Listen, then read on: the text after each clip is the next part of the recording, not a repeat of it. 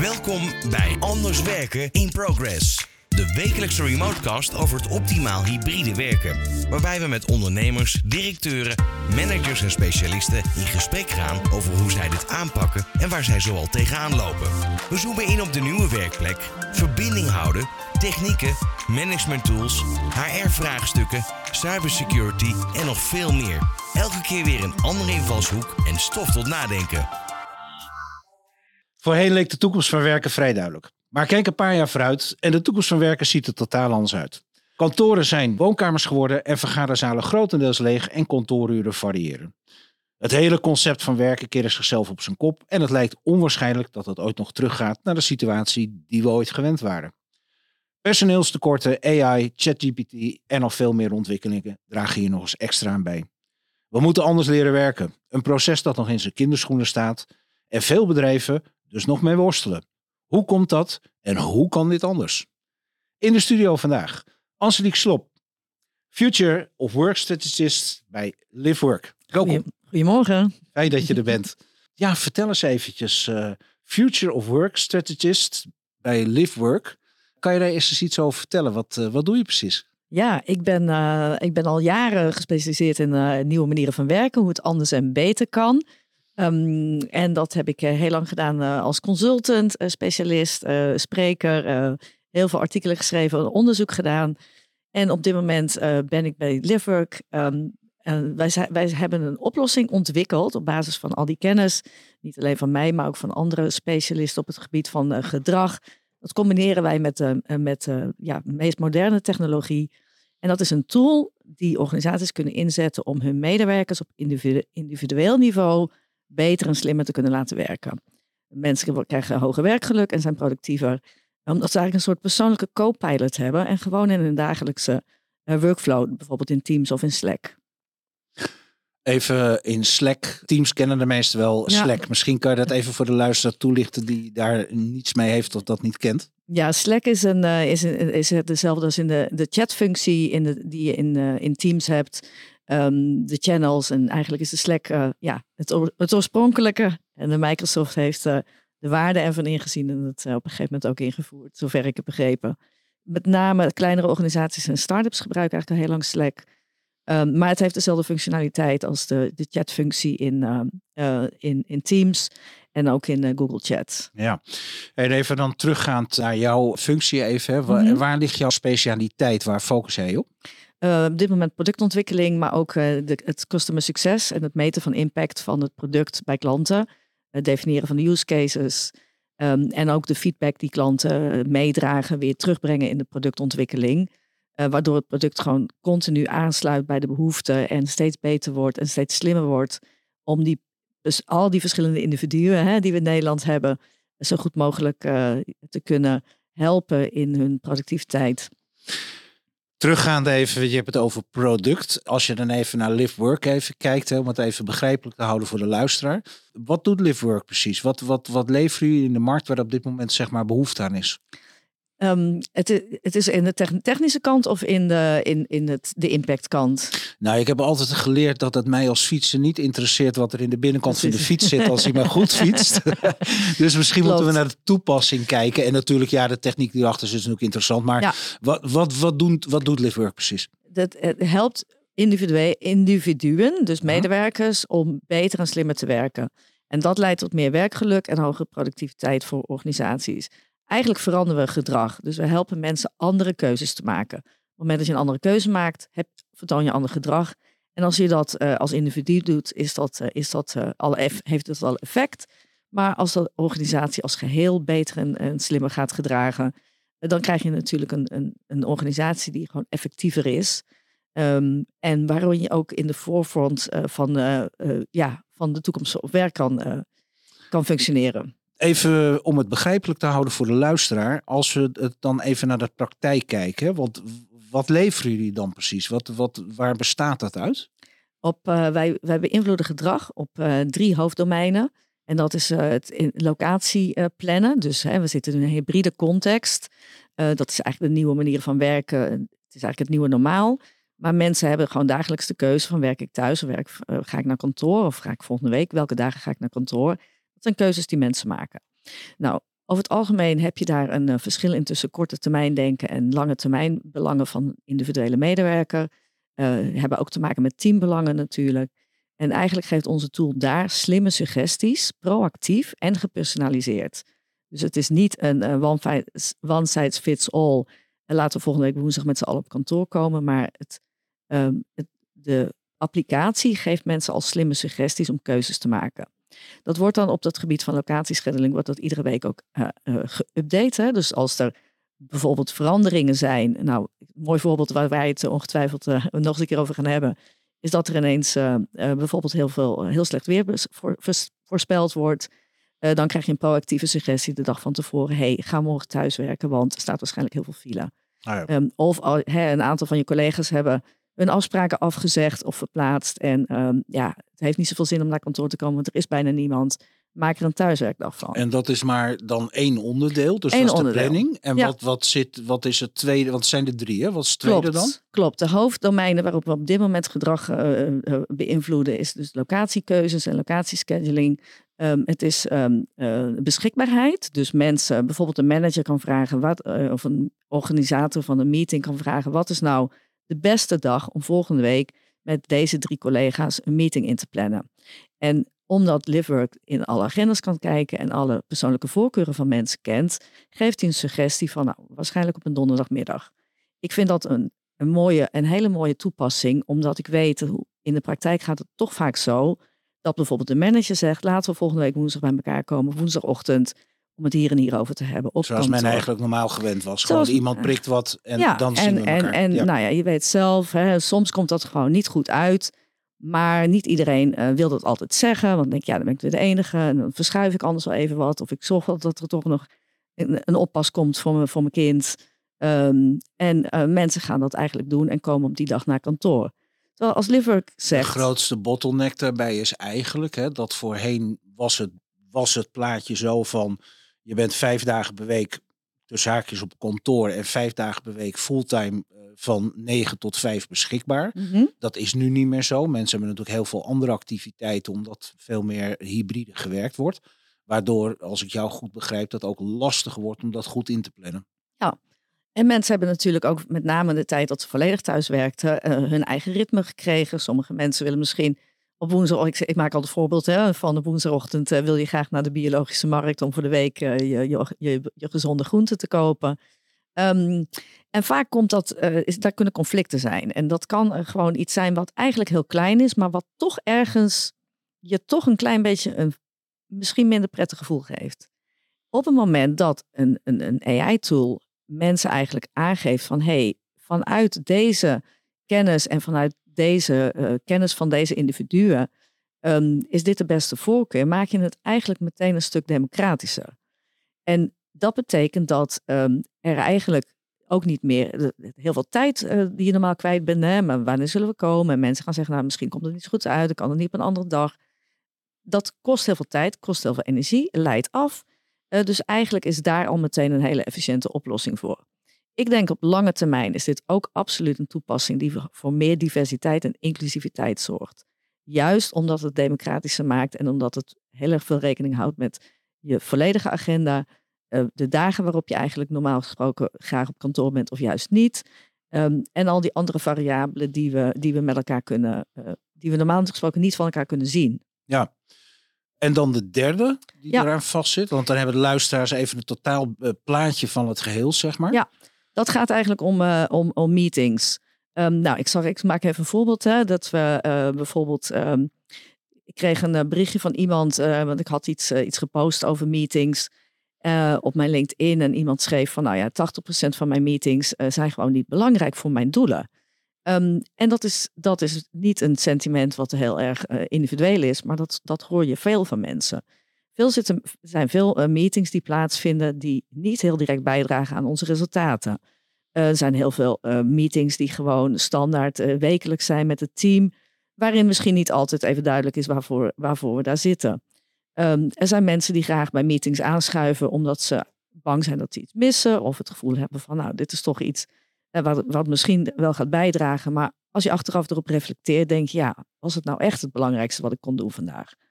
Um, veel mensen zitten heel veel van hun tijd ook in meetings. Veel meer dan ze eigenlijk zouden willen. Ehm, en meetings zijn vaak te lang. Dus we zetten op, op het gebied van meeting efficiency. We zijn geen meeting efficiency tool, maar we zijn wel een tool die mensen leert ander gedrag te vertonen rond meetings. En hoe, hoe, hoe gaat dat in de praktijk in zijn werk? Uh, je kunt aangeven hoeveel tijd van je, hoeveel tijd van je week uh, je gemiddeld in meetings wilt uh, doorbrengen. Zij zegt van nou, maximaal 50% van mijn tijd wil ik in meetings zitten. Dan krijg je ook één keer in de week een bericht um, van dat aangeeft van nou, dit was je gemiddelde tijd in meetings, dit was je gemiddelde tijd in, in recurring meetings en dit was uh, je gemiddelde tijd in, in virtual meetings versus uh, real life meetings. Um, daarin kun je natuurlijk je eigen progressie sturen. Je krijgt um, na meetings incidenteel of regelmatig krijg je een, een zelfreflectievraag van nou, tot, tot hoeverre was dit nu een meeting die echt bij heeft bijgedragen aan je werkdoelen. Maar die kan ook een andere, er is ook een andere versie van in hoeverre heeft deze meeting bijgedragen aan sterkere werkrelaties opbouwen. Ja, even daar terugkomend, hè, want belangrijke tool, want je ziet dus dat, dat de, uh, er lekt, als ik jou goed begrijp, en dat klinkt ook wel heel herkenbaar, heel veel tijd weg mm -hmm. aan meetings. Ja. Dan kan je het een stuk efficiënter maken. Je kan het gebruik van het kantoorpand efficiënter maken, de gebruik van tijd efficiënter maken. En het is eigenlijk learning by doing. Dus je ziet ook continu, wat jij zei, wat de progressies zijn. Ik neem aan, even voor de luisteraar die misschien nog niet volledig ingevoerd is. We hebben de term natuurlijk al heel vaak gehoord. Je zegt net al, het is een AI-tool. Dus het, is het, het ontwikkelt zichzelf verder door. Uh, en ook door de input van de mensen, zeg maar. Hè. Dus daar, ja. daar haal je ook hele belangrijke meetgegevens uit. Is zijn die, die gegevens die daar uitkomen, wordt daar ook weer iets mee gedaan? Want ik denk als je een bedrijf hebt waar een paar honderd mensen werken, dat het een schat en informatie geeft als je die data uitleest op een gegeven moment. Op dit moment is het een uh, individueel niveau, uh, een individuele tool. En op de, op, in de evolutie is er, um, uh, zijn er mogelijkheden voor. Um, wij gaan daar wel over nadenken wat wij daarmee gaan doen natuurlijk met die data. Want we willen ook absoluut niet dat het een controletool wordt. Nee, nee, um, en, en het is ook vertrouwelijke informatie. Het is sowieso natuurlijk. vertrouwelijk ja, natuurlijk. Ja. het is verder ook gewoon ja, gekoppeld aan de, aan de privacy van, van, van je normale, hè, de, de Microsoft en de Google tools. Um, maar wat wij verder uh, vooral willen is dat, uh, wat we eigenlijk zeggen, ik vind het woord co-pilot wat we gebruiken heel mooi. We zijn een co-pilot. En dat betekent dat de medewerker aan het stuur zit. Die zit, aan de achter, die zit, in, de, in, de, ja, die zit in de pilot seat. Die heeft, um, die heeft de controle. En we gaan eigenlijk met continu tips, aanwijzingen. Hè? Dit zijn de metertjes. Nou, dit, is, dit zijn de insights. Hou er rekening mee dat. dus die co-pilot geeft continu die suggesties en, en inzichten op allerlei verschillende manieren om uh, een medewerker als, ja, zijn, zijn werk zo goed mogelijk te laten doen. En dat is individueel. Dus daarom kun je dat als organisatie, als HR, kun je daar geen beleid op schrijven bijvoorbeeld. Nee, maar ik kan me wel voorstellen dat uh, als het gaat om, om ook uh, een issue wat al heel erg lang speelt en steeds weer boven water komt borrelen, vertrouwen, hè, van mm. tot hoeverre vertrouwt het management dat de medewerker doet wat hij moet doen dat die informatie voor het management natuurlijk wel heel erg interessant kan zijn als je het overal, zeg maar, informatie ja. uithaalt. Dus dat ook weer zou het kunnen helpen om het vertrouwen bij het management, om dat daarmee uh, te ondersteunen, dat men meer beter inzicht in die processen krijgt? Ja, wat, uh, wat wij uh, op de roadmap hebben is een, is, een, is een dashboard tool die ook rekening houdt met een soort benchmark.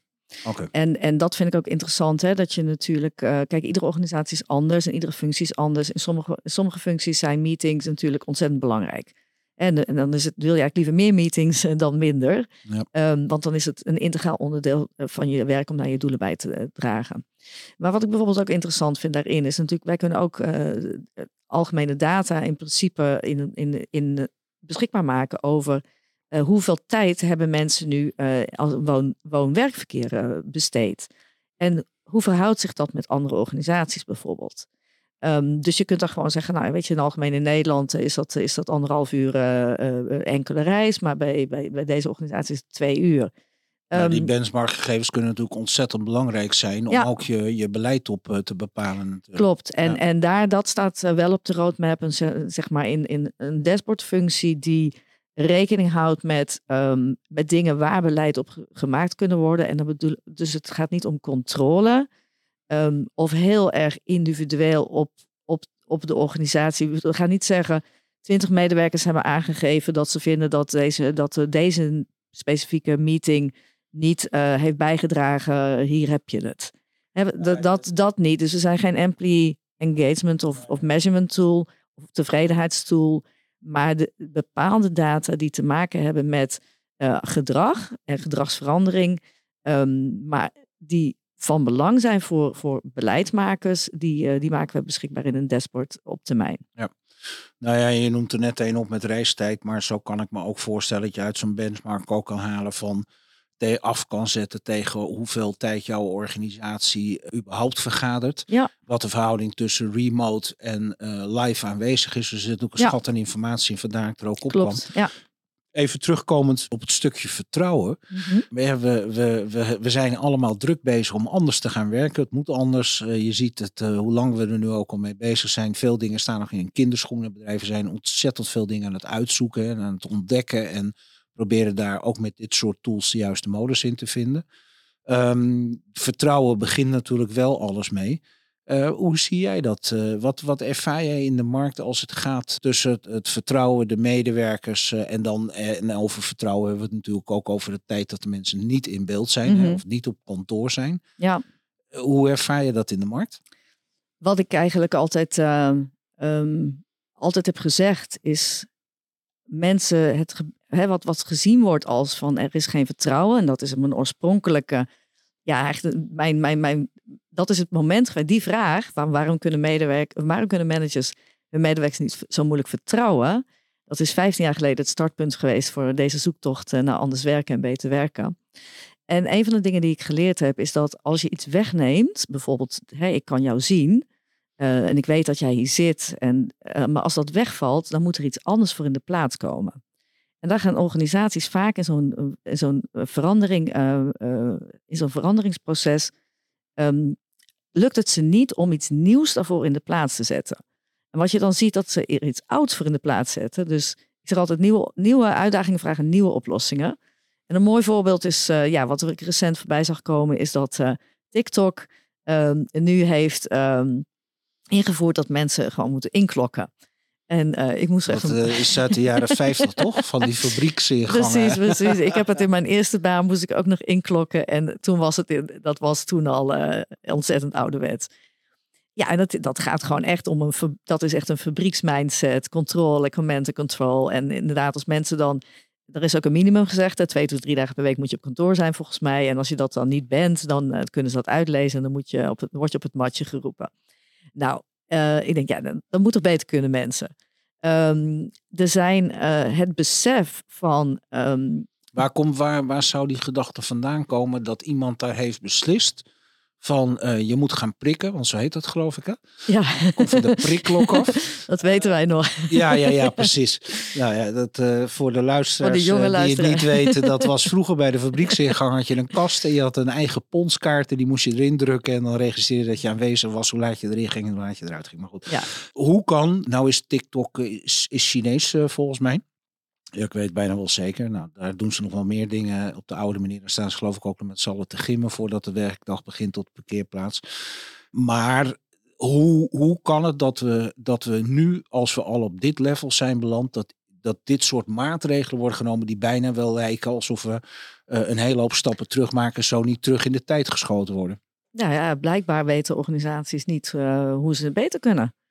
En dat, gebrek aan beter. Het is, het is echt een, ik vind, ja, je kan bijna zeggen, een bewijs van onvermogen. -hmm. En dat, uh, dit, dit is een extreem voorbeeld, maar ik vind eigenlijk dat als iemand zegt, bij ons is het twee dagen verplicht op kantoor, twee hele dagen verplicht op kantoor, ongeacht wat je doet en wat je voorkeuren zijn, wat je privé situatie is, uh, waar jij het best uh, innovatief of creatief of productief, productief bent, vind ik dat eigenlijk een bewijs van onvermogen dat we niet, dus nog steeds niet de stap gemaakt hebben van het besef van wat een kenniswerker nodig heeft. Want laten we het even. Hè, we hebben het hier natuurlijk vooral over kenniswerkers. Ja, uiteraard. Daar kun je um, niet over verplegers. Nee, of daarom. Iets, dus, ja. dus, uh, dus het is inderdaad het, het. En dat is. Het, we zitten zo vast in de fabrieksmindset, hè, waarin ook. Uh, we horen ook gewoon mensen zeggen van ja, maar. Ehm, we willen toch dat mensen hele dagen op kantoor zijn. Want als ze iets anders doen, dat is dat, dat bijvoorbeeld jij wel eens genoemd, dat is dan in onze tijd. Ja. En dat, dat geeft aan dat je de mindset, het onderliggende eh, eh, eh, paradigma wat wij hebben, is dat een medewerker zijn tijd verkoopt. We hebben ook gewoon een contract voor 40 uur. Eigenlijk zou je moeten kunnen zeggen, het maakt niet uit waar je die tijd besteedt. Even terugkomt op wat jij net als voorbeeld geeft. Hè. Zou het ook niet gewoon, ik weet niet of onmacht het juiste woord is hoor, maar een stuk onmacht zijn dat men natuurlijk zit met uh, kantoorpanden die, waar men niet van af kan dus ook een soort frustratie hè, van ja, dat moet gevuld worden. Want mm -hmm. als je het helemaal doortrekt, kan het zijn dat er helemaal niemand meer is. En dat zo'n pand gewoon vijf werkdagen per week leeg staat. Dat is natuurlijk niet ondenkbaar dat men natuurlijk toch probeert op een of andere manier mensen weer naar locatie toe te krijgen. Of zit er een andere gedachte achter? Nou ja, kijk, ik zeg altijd, ik ben wel eens een keer de bioscoop uitgelopen. Ik loop de bioscoop uit als ik een film niet leuk vind. Maar heel veel mensen blijven zitten omdat ze eenmaal het kaartje betaald hebben. En denk ja, ik ga gewoon, dan ga ik liever even op het terrasje zitten. Dan maak ik nog wat van die tijd. Ja. Maar dat is een beetje hetzelfde, hetzelfde principe natuurlijk. Hè? Kijk, je, je gaat mensen vragen om daar te zitten, om een stoel warm te houden van een kantoor. ongeacht of die mensen er zijn ja of niet, als je niet van het pand afkomt, dan, dan ben je het sowieso kwijt. Dan kun je misschien beter gaan nadenken van hoe kan ik die ruimte op een andere manier benutten, dat het nog weer wat geld oplevert. Ja. Dat is een andere gedachte, maar... Nou ja, het is wel interessant, want we hebben het er al veel eerder en in allerlei verschillende settings over gehad, maar de wereld is hetzelfde niet meer. Dus je wordt geacht om anders en creatiever over dingen na te gaan denken. En dat zou ook in kunnen houden dat je dan misschien, want er zijn heel, hele bedrijven die natuurlijk al gedownsized zijn hè, als het om mm -hmm. kantoorruimte gaat, maar misschien dat je het anders moet gaan gebruiken. Maar dan, dan kom je nog steeds terug eigenlijk bij de basis van het hele verhaal waar alles begint. Meten is weten. En dat is eigenlijk waar jullie in voorzien om dat proces zichtbaarder en bestuurbaarder te maken. En wat natuurlijk wel heel erg interessant is, is dat je natuurlijk als je AI daarin gebruikt en het, de, uh, de AI-toepassing of de software, ik weet niet hoe jullie het noemen, maar uh, uh, zelflerend is, dan, dan is dat natuurlijk geweldig. Hè? Want dat houdt dus in dat als ik op een gegeven moment wat wil plannen, dat het systeem tegen mij zegt van nou, misschien is het zinvoller hè, om dat op vrijdagochtend te doen in plaats ja. van donderdagmiddag. Klopt. Of dan of dan is er meer beschikbare ruimte. Want ik hoor ook echt bij, zeker bij, bij wat grote organisaties, dat mensen echt moeten gaan zoeken op een plek in het kantoor waar ze terecht kunnen. Ik heb dat recentelijk nog gemaakt, dat ik inderdaad uh, ja, een meeting had en iemand dacht dat hij een meetingroom geboekt had en niet. En dan loop je daar zo'n soort hobo's door het kantoor heen. En uiteindelijk ja, zijn we in Was het een dinsdag? Het is onge nou, ik, ik weet het niet eens zeker, want volgens mij meet ik die dagen al als reisdag. Maar uh, overigens interessant wat je zegt, want de, de, de, de Dido-dagen, de dinsdag en de donderdag. Wat je nu ziet, en ik hou dat ook heel scherp in de gaten, is dat de woensdagen en de, de maandagen, met uitzondering van vrijdag nog, maar dan is het vaak ook al druk op de weg voor de lange weekenden. Maar je ziet dat die dinsdag en donderdag, die woensdag eigenlijk en die maandag daar ook al steeds drukker op de weg begint te komen. Dus mensen zijn al aan het zoeken naar andere dagen. Hè? Want Mhm. ja, alles op dinsdag en donderdag doen, dat werkt natuurlijk ook niet. Is wel een interessante vraag trouwens. Wie zou dat bedacht hebben dat we met z'n allen op dinsdag en donderdag dan naar het kantoor toe gaan? Want ja, dan zal die software ook gaan stuiteren van jullie van eh, pak nou een andere dag. Ja, nou ja, stuiteren, dat is een, eh, een leuk woord. Dat, eh, wij noemen het een trigger, maar... Ja, ik, ben, ik, ik, ben niet helemaal into de software, dus ik hou het vind wat het, nou, ik vind het heel leuk dat je het zegt. Dat, ik vind het een leuk, het roept een hele leuk beeld bij me op, namelijk niet, niet in negatieve zin, maar wel inderdaad, de software geeft een seintje en die zegt van, goh, op het moment dat er, dat- die kan natuurlijk zien hoeveel mensen er plannen op kantoor te zijn een bepaalde dag. Ehm, dus die kan ook zien eh, aan de hand daarvan van, nou, dat is dan toch meer dan 80% plant op eh, volgende week naar kantoor te komen. Die gaat dan kijken welke mensen er bijvoorbeeld alleen maar Zoom-calls hebben die dag. Je ziet ook vaak dat mensen die Zoom-calls hebben, die komen naar kantoor en die gaan dan in een vergaderruimte zitten om een Zoom-call call te hebben. En mensen die een vergaderruimte nodig hebben voor een, voor een brainstorm, hebben dan geen... Je zegt trouwens even Zoom call, hè, maar even voor de luisteraar. eh, dat- Daar bedoel je ook gewoon een, een call mee. Een dus call, het kan een Teams zijn, Zoom. Ja, nee, oké, dat prima. Ja, so- Google. Ja, nee, dat is, eh, maar hey, het maakt niet uit, gewoon een precies, videocall. Ja, klopt. ja. En, eh, en ehm, dat is al absoluut eh, ehm, iets waar de tool in voorziet om te zeggen van eh, op het moment dat mensen eh, veel videocalls hebben en vanuit, eh, zeker mensen die bijvoorbeeld wat verder weg werken, eh, om ook gewoon een suggestie te geven van goh, het is heel druk en je hebt veel Zoom-calls die dag. Ehm, misschien kun je zelf eh, ja, beter dat vanuit de rust, vanuit je, vanuit je huis doen of vanuit een, uh, een, een, um, een coworking space bijvoorbeeld uit de buurt. Uh, dus daar zit ook zeker een, een, functionaliteit in met die um, suggesties, waarvan mensen nog steeds natuurlijk, zij staan in controle, dus zij kunnen zelf aangeven van ik ga alsnog naar kantoor, want omdat ik daarna ga ik toch op bezoek bij iemand die er in de buurt woont. Er kunnen allerlei redenen voor zijn. Ik heb trouwens even een vraag aan je. Maakt net mhm. een opmerking van, en dat is ook iets wat nog erg in opkomst is, een coworking space in de buurt. Dat zie je natuurlijk ook steeds meer uit de grond schieten. Mensen die thuis niet rustig kunnen werken. Uh, neemt het systeem dat soort uh, locaties ook mee? Ja, dat is, uh, dat is mogelijk. Wat, wat we, de, de functionaliteit op dit moment is dat we uh, organisaties kunnen locaties aanwijzen. Dus bijvoorbeeld locaties die, uh, organisaties die een hub hebben. Of die zeggen van nou, we hebben bepaalde locaties uh, waar, die we beschikbaar stellen. En of die zeggen we hebben bijvoorbeeld een abonnement bij bepaalde coworking um, ja, keten. Die kunnen daar gewoon ingevoerd worden en dan krijg je die gewoon als suggesties te zien. Oké. Okay. de, de, de, het is oneindig en ik denk dat ja. het voor jullie ook voortschrijdend inzicht is. Absoluut. Plus natuurlijk AI leert zichzelf, hè, dus dat zal jullie ook inzicht geven. Um, ik wil hier ongetwijfeld nog heel erg veel over weten en wij gaan elkaar ook nog uh, heel regelmatig spreken hierover. Ik heb even een vraagje, uh, ook even met oog op de tijd. Um, heb jij nog een takeaway voor de luisteraars die je graag mee zou willen geven?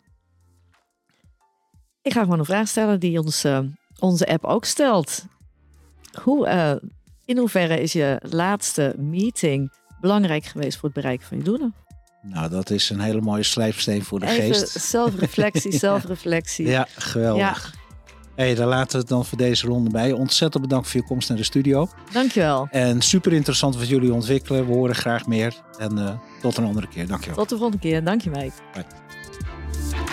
Leuk dat je weer hebt geluisterd. En volgende week zijn we weer met een nieuwe Remotecast. Deze aflevering wordt mede mogelijk gemaakt door de Anders Werken Summit en haar partners. Heb je een aflevering gemist? Of wil je zelf deelnemen aan onze live events en netwerken? Kijk dan voor meer informatie anderswerkensummit.nl